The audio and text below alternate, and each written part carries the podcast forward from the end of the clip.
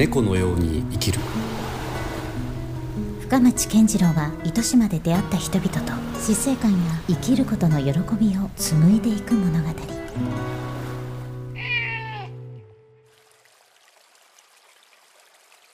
小学校の頃70年ぐらい前に前の川なんか飲んでましたもんね。あ川の水も飲んでましたよね確かに。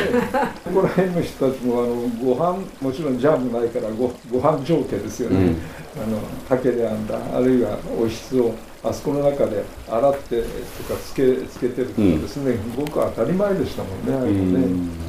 で子供の頃ですよねあのパラチオンとかホリドールとかね 今まで考えられんようなあ化学物質が。赤そう赤い旗が立ってあの、の農薬をまくわけですよね、うんどんどんね。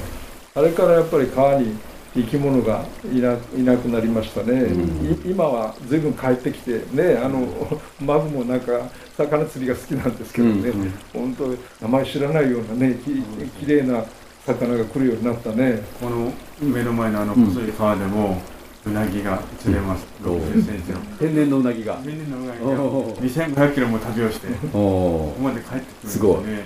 もうじゃあそういう農薬を使われなくなったっていうことなんですか？そうとも言えなくて、ここはまだ山から水が近いから、すごく水がきれいなんでここから畑はその下にあるから、うん。あ化学肥料とか農薬とかってその後の話。うん。だからここでえー取れるのは、まあ、まだ水がきれいだってことなんで。す。まだ上の方だからっていうことですね。うん。ただ、うんと水量はどんどん減ってるんですよね、保水力がない、針葉樹だから、広葉樹じゃないんだって。言って、それはまだ問題なんだけれども、でも、それでも魚はいる。うん他にもですね、あんまり見たことない、あの、ゴリとか、川魚、うんうん。ハゼみたいな魚、はいはいはい。あれがですね、うん。普通こんなもんですよ。うん。それからですね、18センチとかあるんですよおね。お相当大きいのがいる。うんそれ、種類もですね、一匹一匹調べてみると、私、さ魚が結構詳しい方だったんですけど、知らないのが、うんうん川吉登りとかですね、浮きゴリってこう、本当ゴリっていうのはそのハゼみたいだから、普通は下にひばりついてる魚なんだけど、は浮くっていうふうに書いてあるから、この浮いてる、いうん。そういう魚がまたいいいるってことが捕まえてみて分かりました。うん上から見てると村の人たちも魚おるねっては知ってると思うんですけど、うんうん。実際には作ってみて初めてその魚が分かる、うんでそこまで知っとかないと、うん。ゴミ流しちゃうんですよね。うん。村の方も環境のこと大事だって思ってる方はいっぱいあるんですけど、でもタバコピュッて投げちゃったりしますよね、うんうんあれって思ったりうんそれはちょっと惜しいなって話で。うん。ここに李国寺が立ってるのも、うん。上に行くと鳴滝って滝があったり、うん。でこっちにも水が出るところにはお宮がやっぱりあったんですよね。そうやってこう昔の方たちはちゃんと要所要所に大事だよ。汚したらあかんよっていう意味でお寺とかお宮とか建てて守ってきたっていう、うんそういうこともやっぱり民族学なんかを習っていくと、うん。やっぱりあのあることみたいですね。うん。それは生活の知恵っていうか、うん先人のうん声ですよね。うん。何でしたっけ？宮本常一が言ってたのは。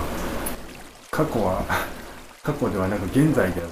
おおはいはい。今に引き続いているものなんだっていうことを言ってられますね。忘れられた日本人とか。そうですそうです。書い。たはい、い、やもうあれはすごく私も感銘を受けたんですけど、山下さんあれを読んであの宮本さんってあのすごく自然の方の声をたくさん拾ってこられてるじゃないですか。あそこにやっぱりすごい真実っていうかね、はい。い、っぱいあるなって私も思うところがあってそれをなんとかこういうラジオっていうかそのめ音声メディアでねなんか形にしていけたらなという一つインスパイアされたところがありました強いですそれがいやでもなんか今日はいろいろ貴重な話がたくさんお伺いできたような気がしてます。はい。改めてね、でも意外と悪いことばっかりでもなくて、そうやってこうか自然に帰ってきてる。多様性もまた戻ってきてたりとかいう部分もあるわけだし、そこをなんかね、あとはもう気づいていくというか、そういうことも大事なのかな。要するに今、一方ではね、そのコロナ禍という、まあ、またなかなかな時代を経てるので、そのやっぱり物理的に孤独だったりがするじゃないですか、オンラインではいろんなところでね、つながったりっていう便利さは手には入れてるけれども、一方ではなかなかこう人と直接的なコミュニケーションが取れないところもあるから、まあ、そんな中でどう幸せというものをね、僕ら実感していけるのかなっていうところも大きくこれから考えていきたい。そうですね。でも今やっぱり座禅瞑想する方はすごく増えたんですよ。ああなるほど。で一番対話しなきゃいけないのは自分となんですようね、ん。自分がこんな風に例えば辛い思いをしている、うん。その辛い思いをしているもう一つ下にはうん。大事な大事なその思いがあるんですよ、うん。でそういう感情とつながらないで今日々を過ごしてるから、うん。辛い悲しい苦しいっていうだけでうん。こうストレスを要するに浴び続けて、うん。また次に行ってしまう。でも本当はそこの辛い寂しいっていうのをもう一つ下に持っていくとあこんなことを自分は大事に思ってたんだなってところがもう一つ見えてくるんですよね。でそういうことにやっぱり気づいていく、うん。さっき気づくって言ったのはまさにそこから気づかなきゃいけないうん。ところなのかなと思う思うんですね、うん。だから今ある自分の感情を否定する必要は全くなくて、うん。もしくはネガティブなものとかですね、うん。ネガティブを遠ざける必要は全くなくてしっかりとコンタクトして受け止めてあげた時うに、ん。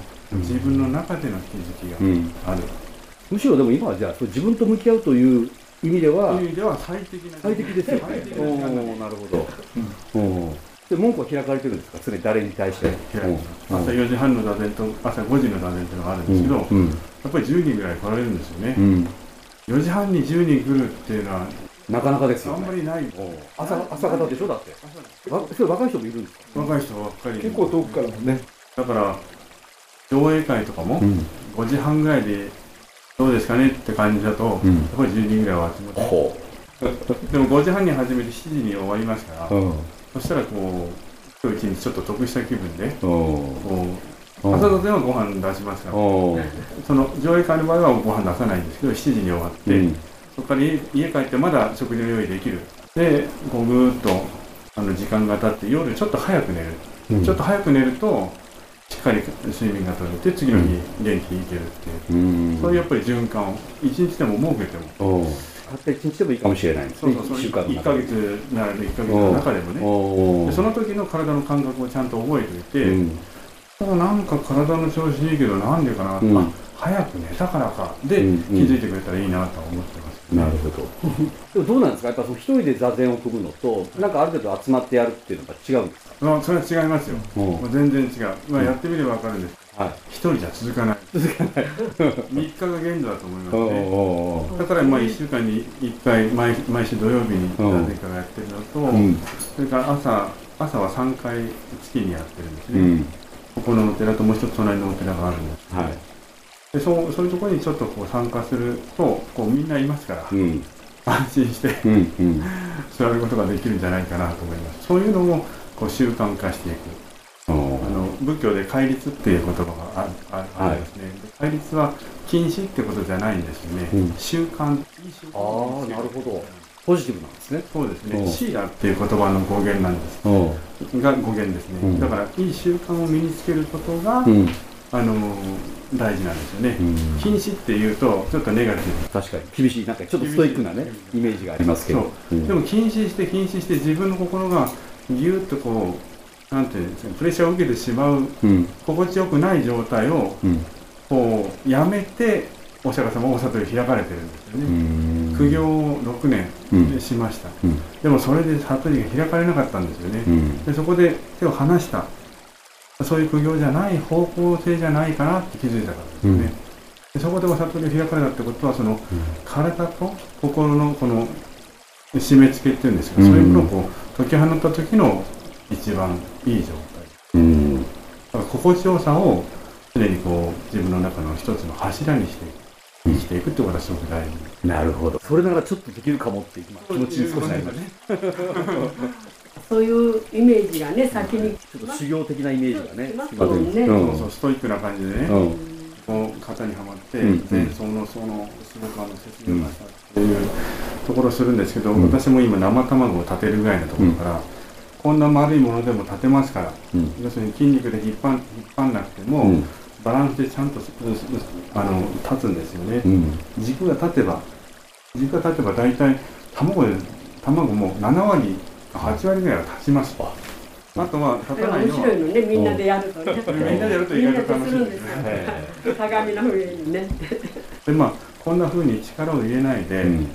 あのできるだけこう体操を20分ぐらいするんですけどうん。体を緩めてうん。もうふにゃふにゃになるところで自分の体の軸を見つけて、うん。座ってくださいねってこうややってますね、うん。なんかねそれ楽しめるぐらいな気持ちから入れたら一番本当はそうですね。いいですよね。そうですね。うん。うん。はい。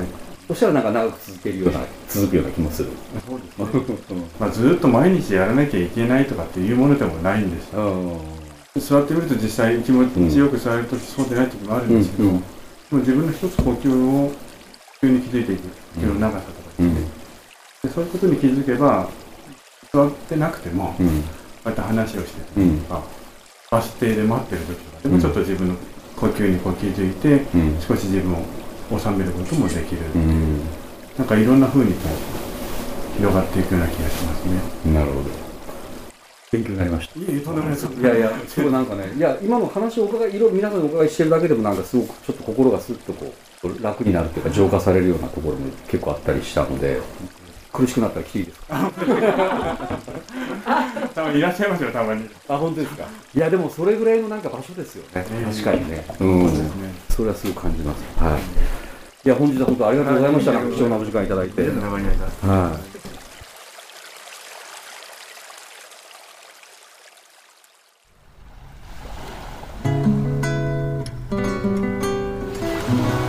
猫のように生きる。